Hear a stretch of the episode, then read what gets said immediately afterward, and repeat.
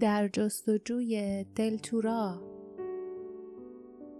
کتاب پنجم کوهستان وحشت. فصل دوم قبل از سپیده.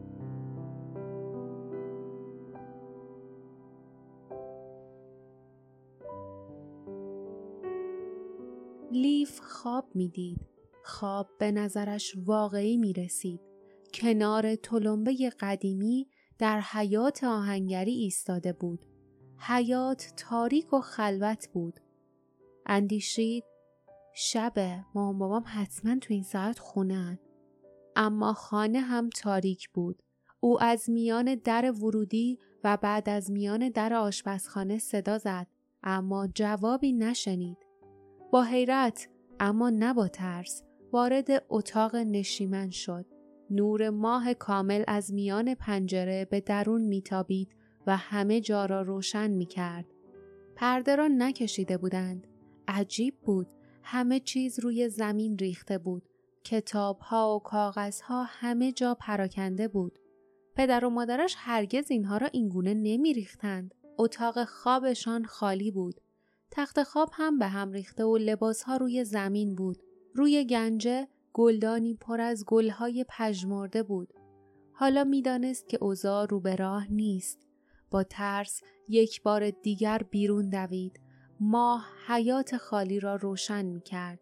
در آهنگری تکان تکان می خورد. علامتی روی در بود. خوب نمی توانست ببیند چه علامتی است. نزدیکتر شد. قلبش در سینه می تپید. بعد علامت را دید. لیف با وحشت از خواب بیدار شد. عرق بر پیشانیش نشسته بود. نفس نفس می‌زد و دستانش میلرزید. به خود گفت که رویا دیده است. رویا نباید از چیزی بترسد.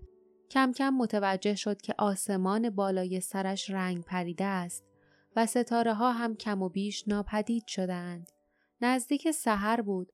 تمام شب را خوابیده بود. اما جاسمین که نوبت نگهبانی دوم را بر عهده داشت انگار فراموش کرده بود او را بیدار کند. به محلی نگاه کرد که جاسمین شب قبل جایش را پهن کرده بود. او هنوز آنجا دراز کشیده بود و به آرامی نفس می‌کشید. کری کنارش کز کرده بود. کمی دورتر باردا پشت به درختی نشسته و سرش روی سینه افتاده بود. او نیز خواب بود. لیف کم و بیش خندش گرفت. پس برخلاف نقشه عاقلانهشان همگی خوابیده بودند. شاید بد هم نشد. آنها به استراحت نیاز داشتند و چیزی هم در طول شب مزاحمشان نشده بود. احساس تشنگی کرد. بی سر و صدا پتو را از دور خود باز کرد. بلند شد و از میان درختان به طرف چشمه رفت. پاهای لختش روی علفهای نرم هیچ صدایی نکرد. متوجه شد که چیز دیگری نیز در بیشه غیر عادی است. انگار هیچ برگ و شاخه ای از درختها پایین نیفتاده بود. نزدیک چشمه رسیده بود که صدایی شنید. صدای شلپ شلپ آرام آب. کسی یا چیزی داشت آب می‌خورد. دست لیف روی قبضه شمشیرش خزید. تصمیم گرفت برگردد و باردا و جاسمین را صدا کند. اما آنقدر به چشمه نزدیک شده بود که به نظر می رسید ابلهانه از جلو نرود و نبیند که چه چیزی وارد بیشه شده است. نفسش را حبس کرد. پاورچین پاورچین آخرین درخت را دور زد و نگاه کرد. هیکل قلمبهی دلا شده بود و آب را هورت می‌کشید. یک جور حیوان بود. هم اندازه یک سگ بزرگ اما هیکلش خیلی گردتر از سگهایی بود که لیف به عمرش دیده بود. لیف چشمانش را باریک کرد و سعی کرد که در نور سپید دم آن حیوان را خوب ببیند. بدن جانور قهوه‌ای پررنگ بود انگار پشم و موی نداشت و گوشهای کوچکش نزدیک سرش بود. پاهای عقبی کوتاه و گوشتالودی داشت و پنجه های جلویش لاغر بود. پوست کناره های بدن و پشتش به طرز عجیبی خط افتاده، چین خورده و موجدار بود. این چه حیوانی بود؟ لیف قدمی به جلو برداشت و در همین لحظه جانور راست شد، برگشت و او را دید. لیف به چشمان تیره و وحشت زده حیوان خیره شد. به سبیلهایش که از ترس سیخ شده بود و دهان باز و صورتیش و پنجه های کوچک جلویش که از ترس در هم قلاب شده بودند عجیب ترین حس شادی و آرامش در وجودش سرازیر شد. از این سر در نمی آورد اما یک چیز را خوب می دانست. آن جانور آرام، بی خطر و بسیار وحشت زده بود. لیف آرام و با لحنی آرامش بخش گفت نه ترس کاریت ندارم. جانور همچنان به او خیره نگاه می کرد. اما لیف فکر کرد که ترس جانور کمی از بین رفته و جای خود را به کنجکاوی داده است. لیف تکرار کرد کاریت ندارم من دوستم. جانور با صدای جیغ جیغی گفت اسمت چیه؟ لیف به شدت از جا پرید. به فکرش هم نمی رسید که جانور حرف بزند. بی اراده گفت اسم من لیفه. جانور گفت من کوچولو یعنی پرین هستم دختر کین.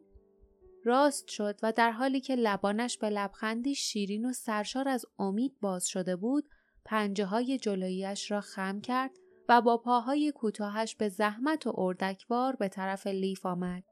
دهان لیف از تعجب باز ماند. موجی از خاطرات بر او هجوم آورد. تعجبی نداشت که با دیدن چهره پرین احساس آرامش کرده بود. چطور قبلا متوجه نشده بود که این جانور چیست؟ کین جانور افسانه‌ای که می توانست پرواز کند و هر بچه‌ای در شهر دل آن را می شناخت. مگر خود لیف در زمان کودکی یک کین اسباب بازی به نام مانتی نداشت که شبها با آن میخوابید مادرش مانتی را از پارچه نرم و قهوه‌ای درست کرده و داخل آن را با کاه پر کرده بود. بعد از چند سال جانور کوچک کهنه و تکه پاره شده بود. حالا این اسباب بازی با سایر گنجینه ها به دور از چشم دوستان شوخش در گنجهی پنهان بود. اما زمانی بهترین همراه و آرامش دهنده لیف بود. او همه جان را با خود می برد. چه بسیار روزهایی که لیف آرزو کرده بود مانتی زنده شود. لیف فکر کرد این جانور می تواند آرزویی باشد که تحقق پیدا کرده است. می تواند مانتی باشد که از روی علفها به طرف او می آید. اما مطمئنا مطمئنا به او گفته شده بود که کینهای مهربان مدتهای قبل مردند. مطمئنا حالا آنها دیگر فقط در افسانه ها و کتاب های تصویری وجود داشتند. لیف آب دهانش را فرو برد و برای لحظه ای فکر کرد که نکند هنوز خواب می بیند. اما پرین مقابلش ایستاده بود. زنده حالا می توانست ببیند که جانور سر تا سر بدنش پشم دارد. پرزی ابری شمین همچون خزهی نرم و قهوه‌ای. بالهای جمع شدهش نیز پوشیده از همان پرز مخملی بود. خیلی دلش می‌خواست به بالهای جانور دست بکشد تا ببیند آیا آنها به همان نرمی که به نظر میآیند هستند یا نه. پرین همچنان که سبیلهایش را تکان می‌داد و روی نوک پاهایش بالا و پایین میپرید پرسید لیف با من بازی می‌کنی؟ میای قای موشک بازی کنیم؟ لیف متوجه شد که پرین خیلی بچه است. البته که باید بچه باشد. وقتی صاف می ایستاد تازه به شانه لیف می رسید. به او گفته بودند که کین بالغ چنان بزرگ است که در زمانهای قدیم وقتی مردم به آسمان نگاه می کردند و آنها را می دیدند گاهی آنها را به جای اجدها اشتباه می گرفتند و سعی می کردن آنها را با تیر بزنند.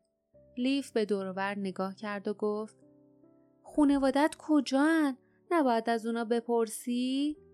پرین با تحقیر گفت هنوز خوابیدن اونا تا بعد از طول آفتاب بیدار نمیشن می‌بینی؟ و به جایی اشاره کرد که لیف فکر کرده بود که تخت سنگ های بزرگی پراکنده میان و آن سوی درختان هستند.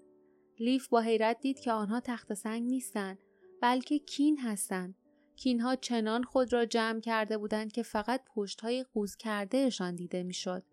پرین صدایش را آهسته کرد و گفت من باید یه گوشه بشینم خودم رو جمع کنم تا اونا بیدار بشن اما این اصلا عادلانه نیست من چیز جالبی ندارم که رویاشو ببینم ترجیح میدم بازی کنم حالا تا قایم شو من شعر می‌خونم.